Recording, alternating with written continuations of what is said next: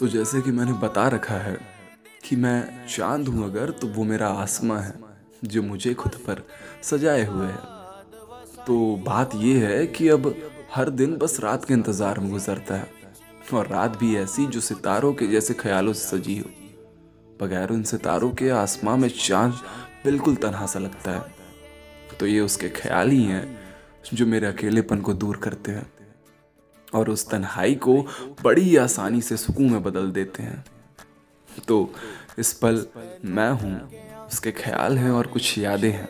कुछ बातें हैं जो किताबों में लफ्ज़ों की शक्ल में सिमटे हुए हैं। अब इन ख्यालों से नज़रों पर कालिक और नज़ारा रंगीन हो रहा है।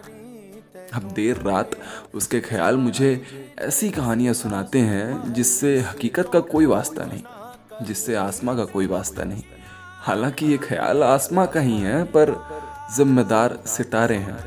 खैर, ना इन ख्यालों के बारे में आसमां को इल्म है और ना ही इतनी समझ। नादान है, पर सितारों का क्या है? सितारे तो उसे भी दिखते होंगे। हाँ तो जिस रात के इंतज़ार में दिन कटता था, उस रात को जग कर जिया गया है। रात भर उसके ख्यालों ने मेरे बिस्तर पर नींद की जगह ले ली है। और अब आँखों के नीचे गहरे निशान है। अब ये तो लाजिम है कि चाँद पर दाग तो होते ही हैं, पर इन दागों से लोगों को पता चलता है कि रात किसी के साथ गुजारी है। उसके ख्यालों से नज़रें झुकी झुकी और आँखें भारी है। सुनने के लिए शुक्रिया।